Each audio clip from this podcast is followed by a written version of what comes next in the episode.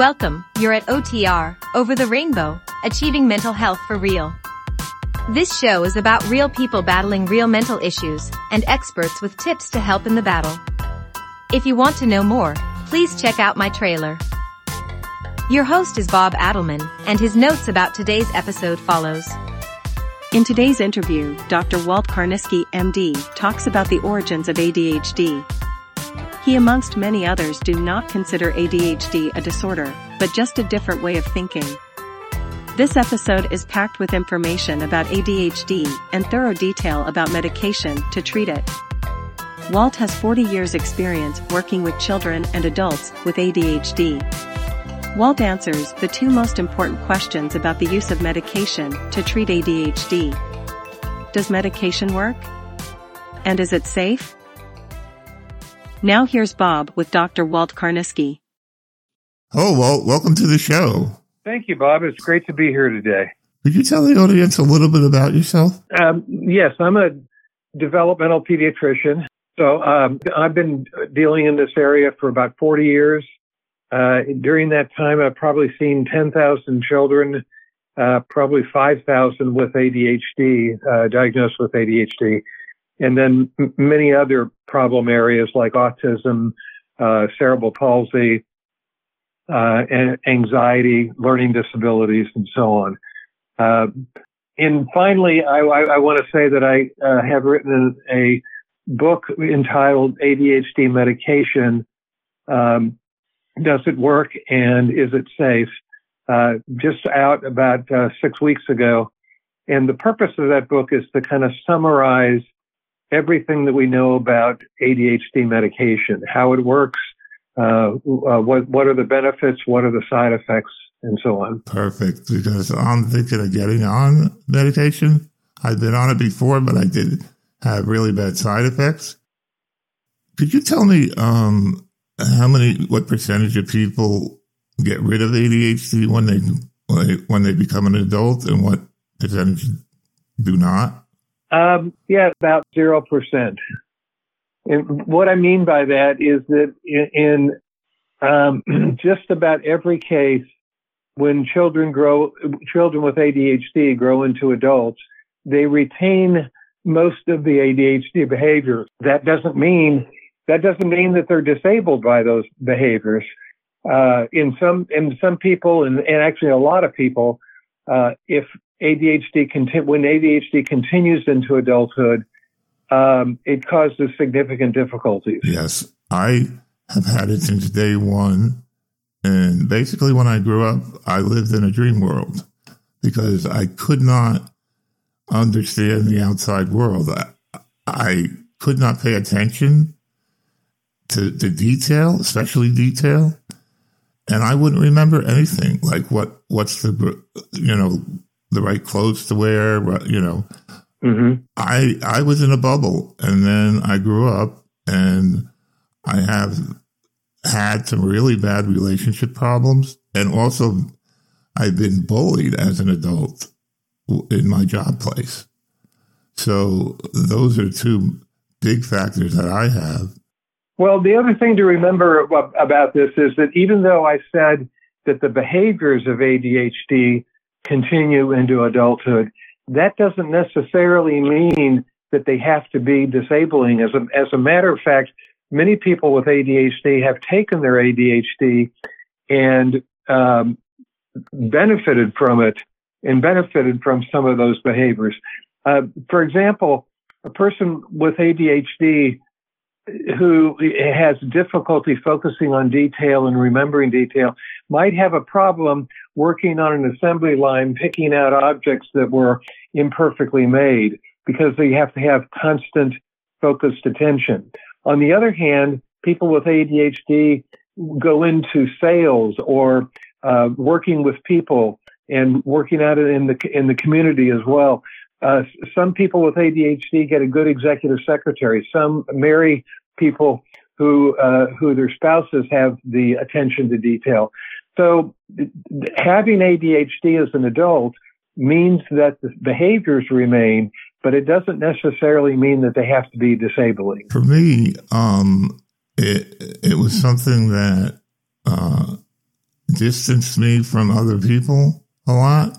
I worked in the IT industry and I was very good at it because I, I would hyper focus and I would produce uh, drama, which, you know, get very nervous before a meeting, for instance. And that would give me the adrenaline I need to do a good job. So I was very successful, very successful at what I did, but I was acting the whole time. I, you're probably uh, aware of the uh, terms neurodiverse and neurotypical.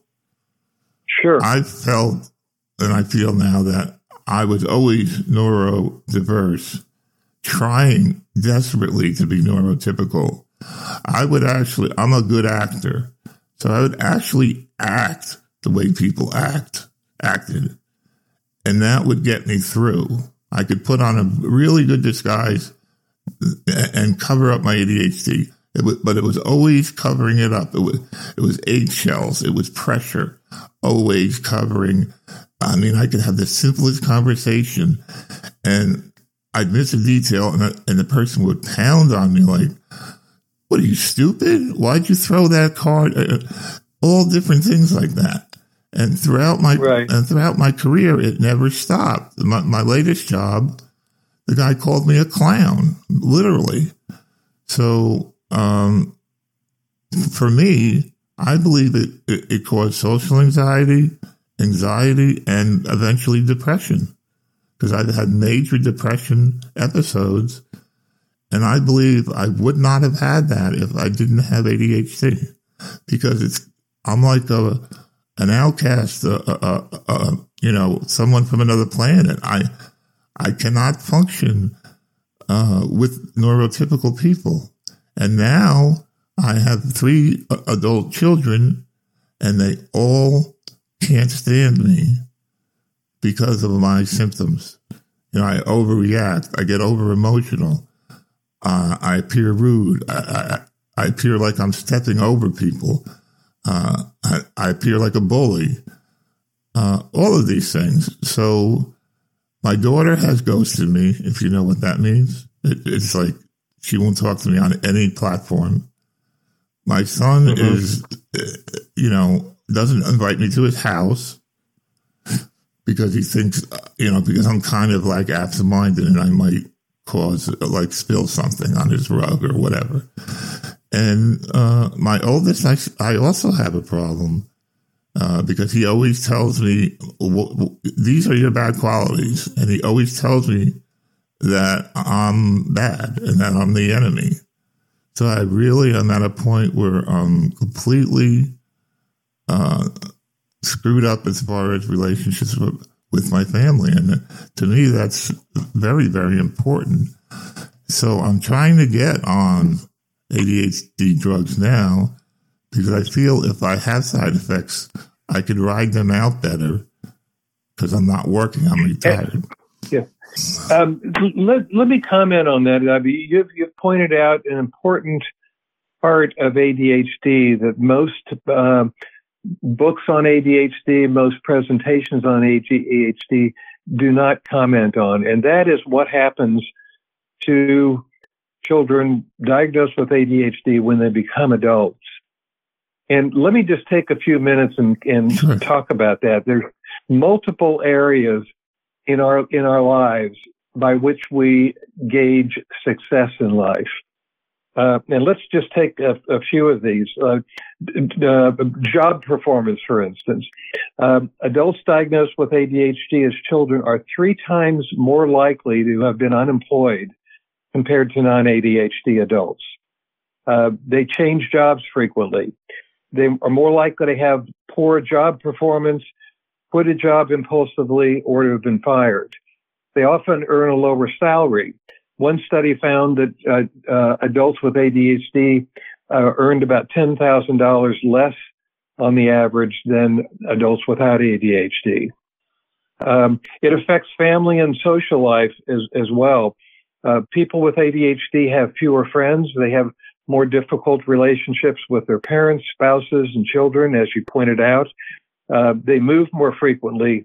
They're more likely to be uh, to parent a child at a younger age They're more than twice as likely to be separated or divorced and uh, more likely to have been remarried. Uh, even in driving, um, adults with ADHD are more likely to have had traffic accidents and more likely to have suspended license. They are two to six times more likely to have been in a car accident.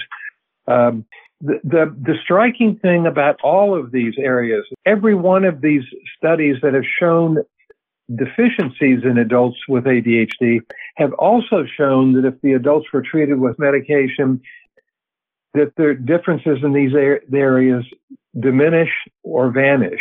So if, if the ADHD is treated with medication, then all of the problems which I just cited still can occur in people with ADHD, but they occur at the same rate as people who don't have ADHD, indicating that the medication is making a profound difference in the lives of those those people.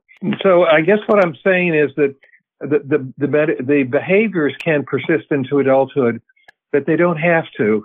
Uh, and medication can provide uh, an incredible uh, therapeutic role to prevent those problems from occurring. And in my case, um, my absent mindedness is is like tenfold now because of my short term memory loss. I don't know if it's pre dementia or just normal aging, but my symptoms have gotten 10 times worse. I, I, uh, hyper focus all the time. I cannot give up on something.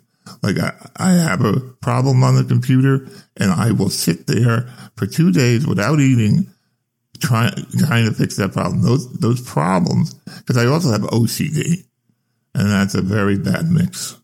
And so yep. I obsess on it. I, I obsess on everything. And, you know, so ADHD to me is a major problem in, in our society. I believe a lot of people in jail have it. What do you think about that? Uh, I actually did a study on, uh, and in that study, we basically showed that children who had been incarcerated and these are children that were incarcerated for juvenile delinquency acts before the age of 16. So they were uh, oftentimes 12, 13, and 14 years of age.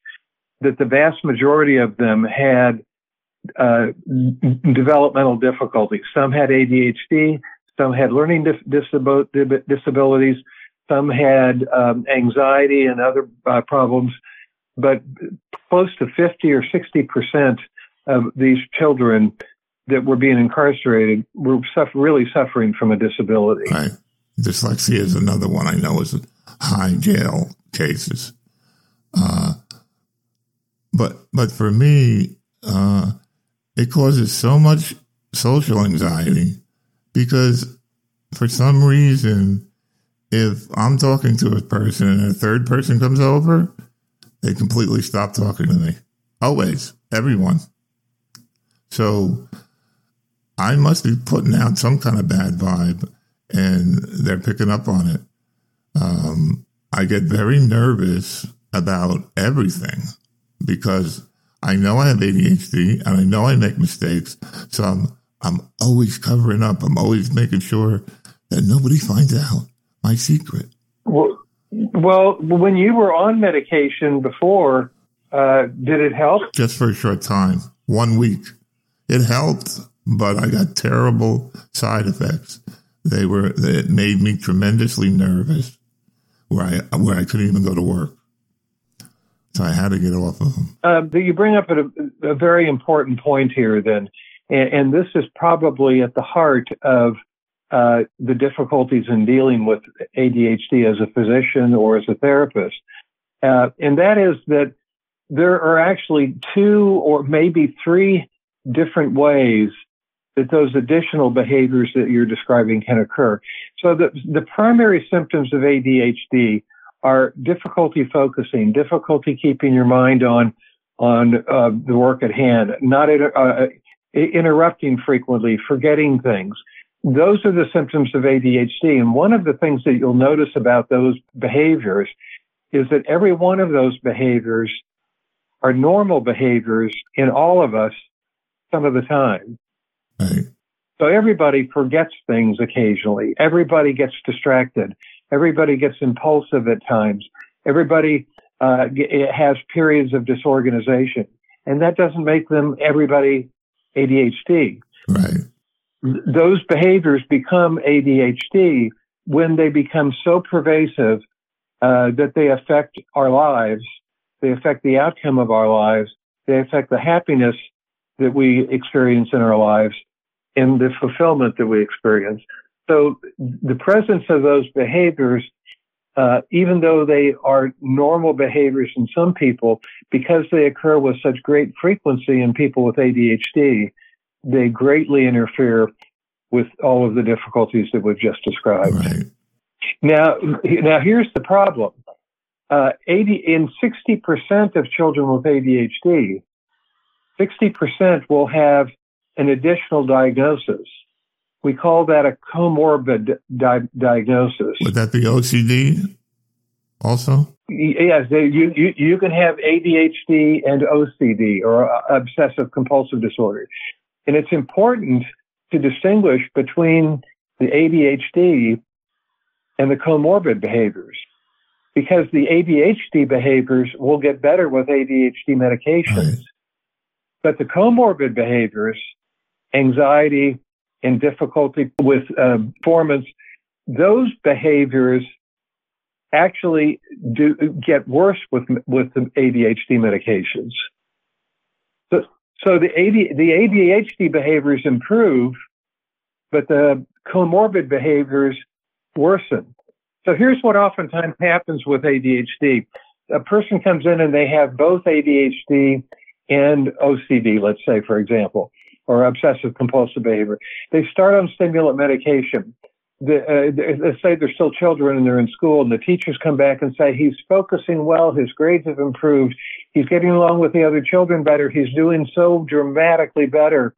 But at home, the parents will notice that he has to line objects up uh, in line. He has to spend hours uh, sorting the spice cabinets. Uh, in, in, other words, doing hundreds of different things that uh, interfere with with life. But but they find that met, stimulant medication that treats the ADHD symptoms makes the OCD symptoms worse. Oh boy, yeah.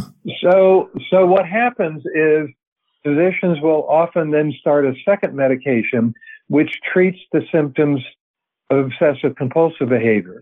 And you, are probably familiar with medications like Prozac, Zoloft. I'm on Paxil uh, and yes, other Paxil, Celexa. Those medications make ADHD behaviors worse.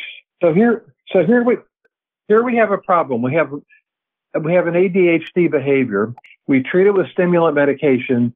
It, the ADHD behavior gets better, but the OCD, OCD behaviors get worse. So we then treat the OCD behaviors with the medication that is a good treatment for OCD, and the OCD behaviors get better, but the ADHD behaviors worsen. So then we increase the dose of the stimulant medication, the ADHD medication, and the ADHD behaviors again improve. But again, the OCD behaviors worsen. So we go back to the doctor and the, and the Paxil or Zoloft or, or Prozac then gets increased and the OCD behaviors improve, but the ADHD behaviors get worse again. Eventually we find, we find a, ch- a person, a child then is over, over medicated for their ADHD and over medicated for their, um, comorbid behaviors. Yeah. But, and they're really not that much better than they were to begin with. And so one one of the things that's important, and, and, I spent a lot of time in the book talking about this, is the difference between um, the primary ADHD medications, which are stimulants. Uh, methylphenidate is in Ritalin and Concerta and Daytrana, and and another stimulant is amphetamine, and these that uh, medication is present in Adderall and Vyvanse and Dexedrine and many other medications.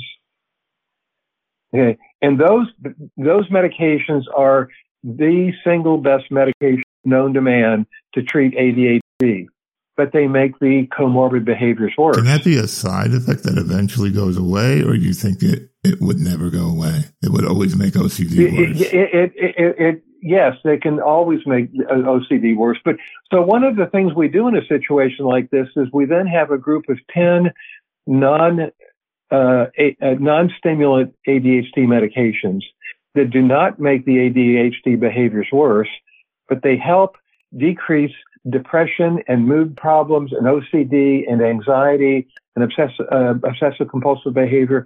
So many of these then comorbid behaviors will get wor- get better with the non-stimulants. And these are medications like Strattera, Wellbutrin, uh. Um, there's about 10 me- medications in that group, which will improve the ADHD behaviors and it help treat the non-ADHD behaviors as well. Yeah, I take Paxil for OCD and it doesn't do it all. I have to do it myself. I have ritu- rituals that are very hard to break. Uh, I, yeah, I used to know a guy that used to check his car a hundred thousand times before he left it. I don't have that one, but I have uh, like what I call voodoo ADHD. I think if I don't look at a picture of my children the right way, that some harm will happen to them. Oh, oh, I see what you're saying. Yeah. Have you have you heard of of that? Well, I mean, I've not heard of that as a as a, a behavior that has been researched, but I've certainly heard that from parents who talk about their kids. Uh, I, I one time had a nine year old girl that I was seeing, and she was always 45 minutes late for her first class for, to school in the morning. Uh, and the teachers were getting frustrated with her because she was having difficulty in math and math was her first class and and she she couldn't get to school on time. Well, we found out that the reason she couldn't get to school on time was that she spent 45 minutes feeding her fish in the morning uh, in a fish tank, and she had to she would sprinkle fish food on the top of the water. Then she would watch every one of the 14 fish, and whenever any of the fish ate, she would have to write down how much they ate. Mm. And so it took her 45 minutes to feed the fish, and she could would not leave the fish tank in the morning until all of the fish were fed and all of them had eaten the, the proper amount. Yeah. Uh, you can imagine, and, and, so she felt a strong compulsion to um, avoid that. Medication worked dramatically in her. Um, she was able to get to class on, on time normally without any anxiety. Uh, before, if she couldn't feed the fish, she would walk in the room and all she could talk about was the fact that her fish were, were not being fed. But once she got, once she got on medication, um, those concerns were still present, but probably ninety percent reduced. Yeah, for me, it's always something bad will happen if I do, if I don't do something exactly it, right. Something yeah. bad will happen. Uh, I, well, yeah, yes, and she and she felt the same thing. She felt that if she didn't feed ex- the, the fish exactly the right way, that they would all die. Mm-hmm. The the other thing uh, that I have a problem with is my children understanding ADHD. They are ADHD deniers. They don't believe that it's really true. They think it's just that I'm narcissistic. What do you say to people that that believe that? Um, I think the the proof is in the pudding. If you get treated with ADHD medication and your behaviors improve, then you probably have ADHD. Yeah. If you treat if you treat a problem, it's just like you know if you have strep throat and you uh, treat it with penicillin, but it doesn't get better, maybe you better go back and think about that diagnosis. Maybe it's not strep throat. Right. Right. Because because strep throat 99% of the time responds to penicillin like like drugs. So the same with ADHD. 99% of the time, children with ADHD will get better with stimulant medication. And uh, if that does not occur, then you need to question the diagnosis. I feel that even if I get better, they won't, they won't ever believe. I've talked to other people that talk to their families and try to explain why they're like the way they are, and no one believes it. That's that's the problem yeah. that I find out there like in the Facebook groups and things like that, I hear about people saying, well, I tried to explain it to my family and they don't think it's real. They don't think ADHD is real. They think it's something that's made up. Um, that that's a common problem. Uh, you know, about three years ago, I went to see my dermatologist, and he was out of town that day, so they gave me his assistant. Uh, she came in, she looked at my chart, and she said, "Oh, uh, I understand that you're a doctor. What kind of medicine do you practice?" And I said, "Well, I'm a developmental pediatrician. I see kids with ADHD and learning disabilities and autism." And she said, "Oh." ADHD, that's overdiagnosed, isn't it? Yeah. And I looked, I looked at her and I said, let me answer your question with another question. How many people over the age of 65 have skin cancer? And she said, oh, about 40% of people will, over 65 will eventually get skin cancer. And I, and I looked at her and I said, oh, well then skin cancer must be overdiagnosed. Right. Yeah. It, and she said, no, no, no, no uh, it's not overdiagnosed. It's because people don't take, take care of their skin. They don't put sunscreen on. They don't. Uh, they, they go out in the sun with short sleeve shirts and. Oh, wait a minute! I see what you're trying to do. And basically, what I was trying to do was point out to her that the frequency of a problem has nothing to do with its validity. Right. And what I mean by that, if just because a disorder occurs frequently doesn't make it an invalid diagnosis. Right. Let's say, for instance, that you went home tonight and you found out that the that Fred across the street was just diagnosed with leukemia, and you, are walking back to the house, and one of your na- your next door neighbor, Julie, comes up to you and says, "Oh, Sam, my husband was just diagnosed with leukemia. I just wanted to let you know he's going to be in the hospital quite a bit." And then later on that night, you find out seven other people on your block have been diagnosed with leukemia. What would you do? Would you be concerned yes. that leukemia was being overdiagnosed? No, I would be concerned that there's something in the water or, uh, you know. Exactly. Yeah. Exactly. So, so when, and what's the difference between leukemia and ADHD? And the, di- the major difference is leukemia has a simple blood test that you can perform to make the diagnosis. When you take blood, you put the uh, blood sample under the microscope, you can see the abnormal uh, cells. They look like leukemia cells, uh, uh and you make the diagnosis of leukemia. You might supplement it with a, a bone marrow uh, uh, biopsy as well, but it's easy to make the diagnosis of leukemia. The problem is in, a, in ADHD, there is no specific test, no blood sample that we can put under the microscope and make the diagnosis. Right. And yet, yet we clearly understand that ADHD has a neurologic basis to it. Uh, did you did, did, did you know that in, if, in in studies that have been done, if you if you do brain scans in children with ADHD, there those children will have three areas of the brain that are shrunken or smaller in size compared to people without ADHD. Right. But and and the but the amazing thing is that if you scan those same children as adults, they continue to have the same shrunken areas if they were not treated with medication. Right. But if they were treated with medication, those areas of the brain have come back to a normal or close to normal size. Right. Right. And so what it's basically showing us is that ADHD medication not only helps with the behaviors, you can start medication on a Monday morning, and by Monday morning at 10 o'clock, you can see the improvement. Right. But, but, but with, um, with these, these kind of long-term problems, the, the abnormalities in the brain or the, the smaller areas of the brain continue in those people that are not treated, but disappear in those people that are treated.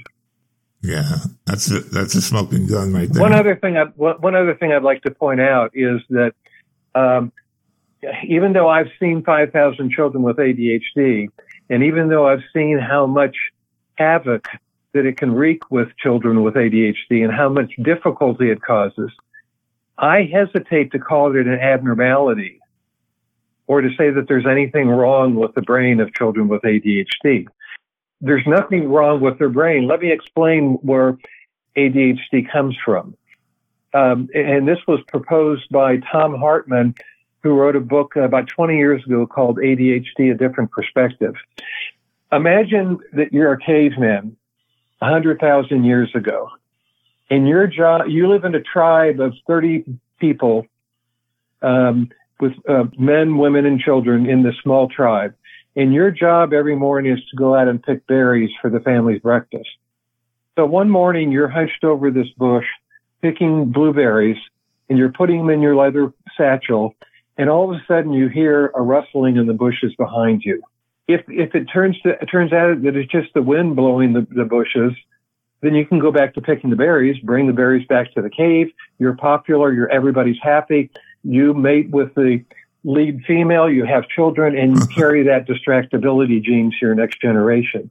If the if that sound is a saber-toothed tiger, then you can pull your knife and fight the saber-toothed tiger, or you can run. But in either case, case you survive, you get back to the cave, you have more children, you carry the distractibility gene to the next generation.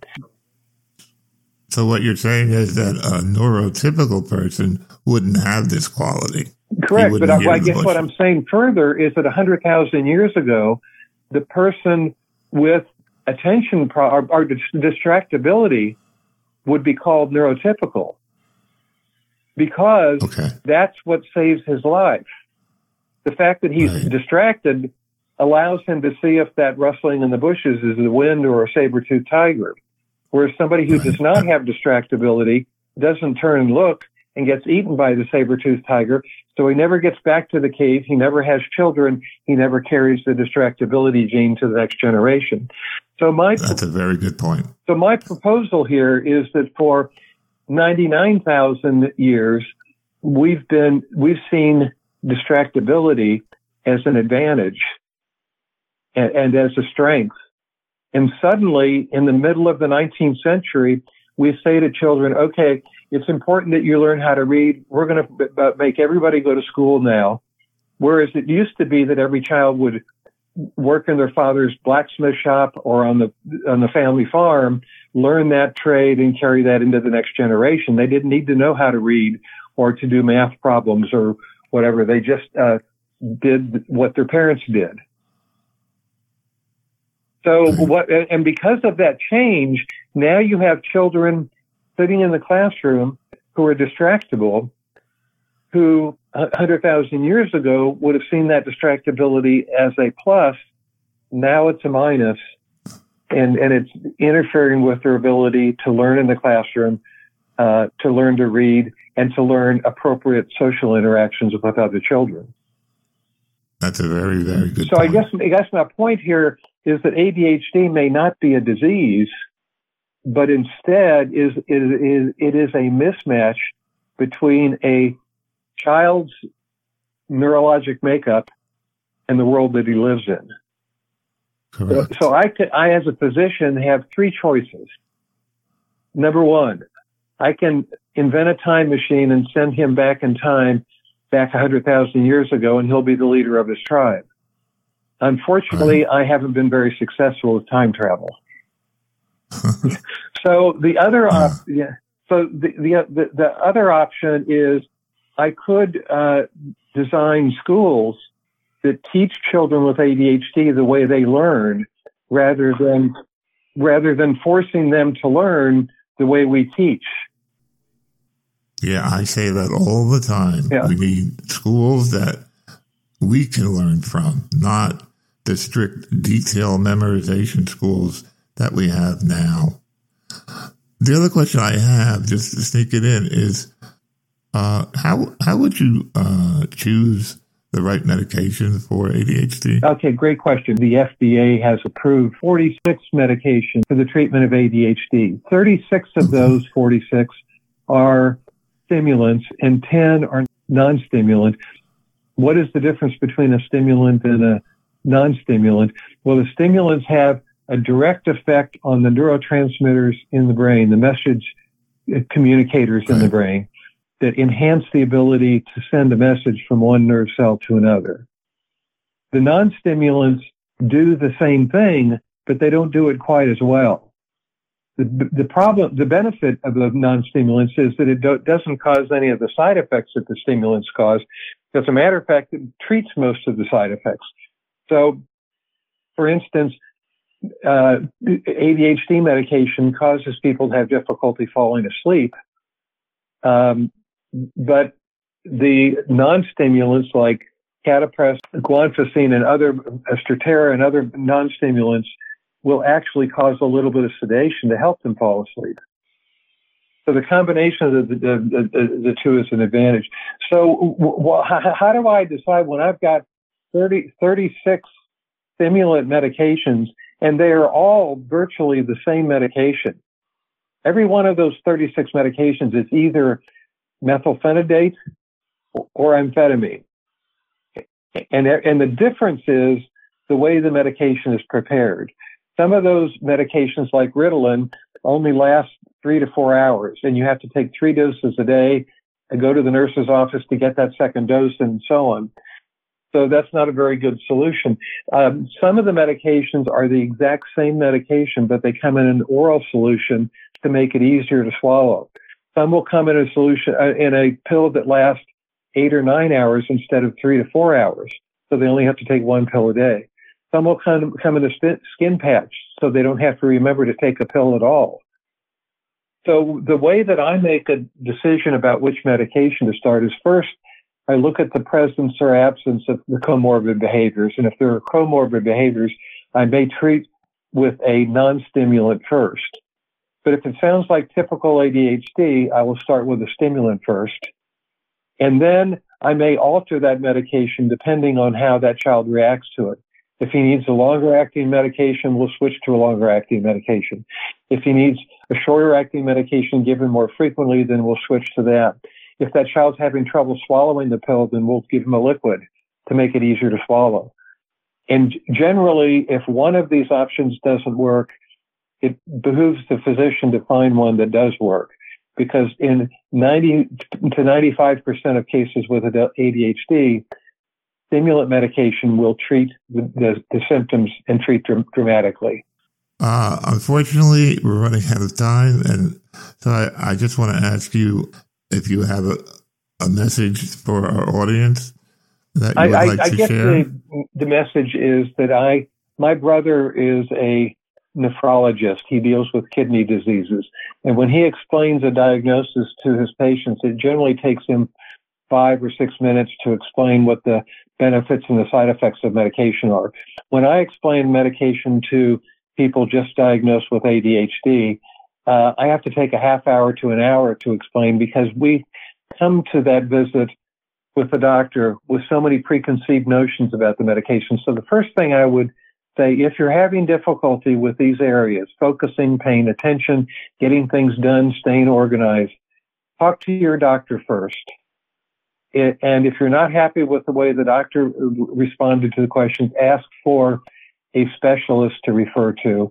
And generally, you can find the specialist by uh, checking on uh, school psychologists in the area, and specifically an educational psychologist or a school psychologist and get a full evaluation, not just a five minute evaluation in the doctor's office and then writing a prescription, but get a full evaluation of your strengths and weaknesses and then address the strengths by enhancing them and address the weaknesses by trying to diminish them. That is excellent advice. I mean, you were a great guest. I mean, everything I, I thought was right on. Everything you say, I totally agree with. Um, and I really thank you for taking the time out to talk to everybody. It's very important. I think that we get this message that ADHD is real. Yeah, I, I, I appreciate the opportunity to be able to talk to your listeners about this and to, to recommend that if there are any unanswered questions from this interview and things that you're still not clear about, uh, take a look at the book that I've just published, ADHD Medication uh, does it uh, does it work and is it safe? You can get that on Amazon. It's available on Amazon, Barnes and Noble, and directly from the publisher, Rowman.com, R-O-W-M-A-N.com. Do you have a website or any social media that they could look at? Or? Uh, I do. Ha- I do have a website. The name of the website is ADHDmedicationbook.com. Great, great. Uh, thank you so much for coming on the show and And, you know, have a great day. Thank you, Bob. It's been a pleasure.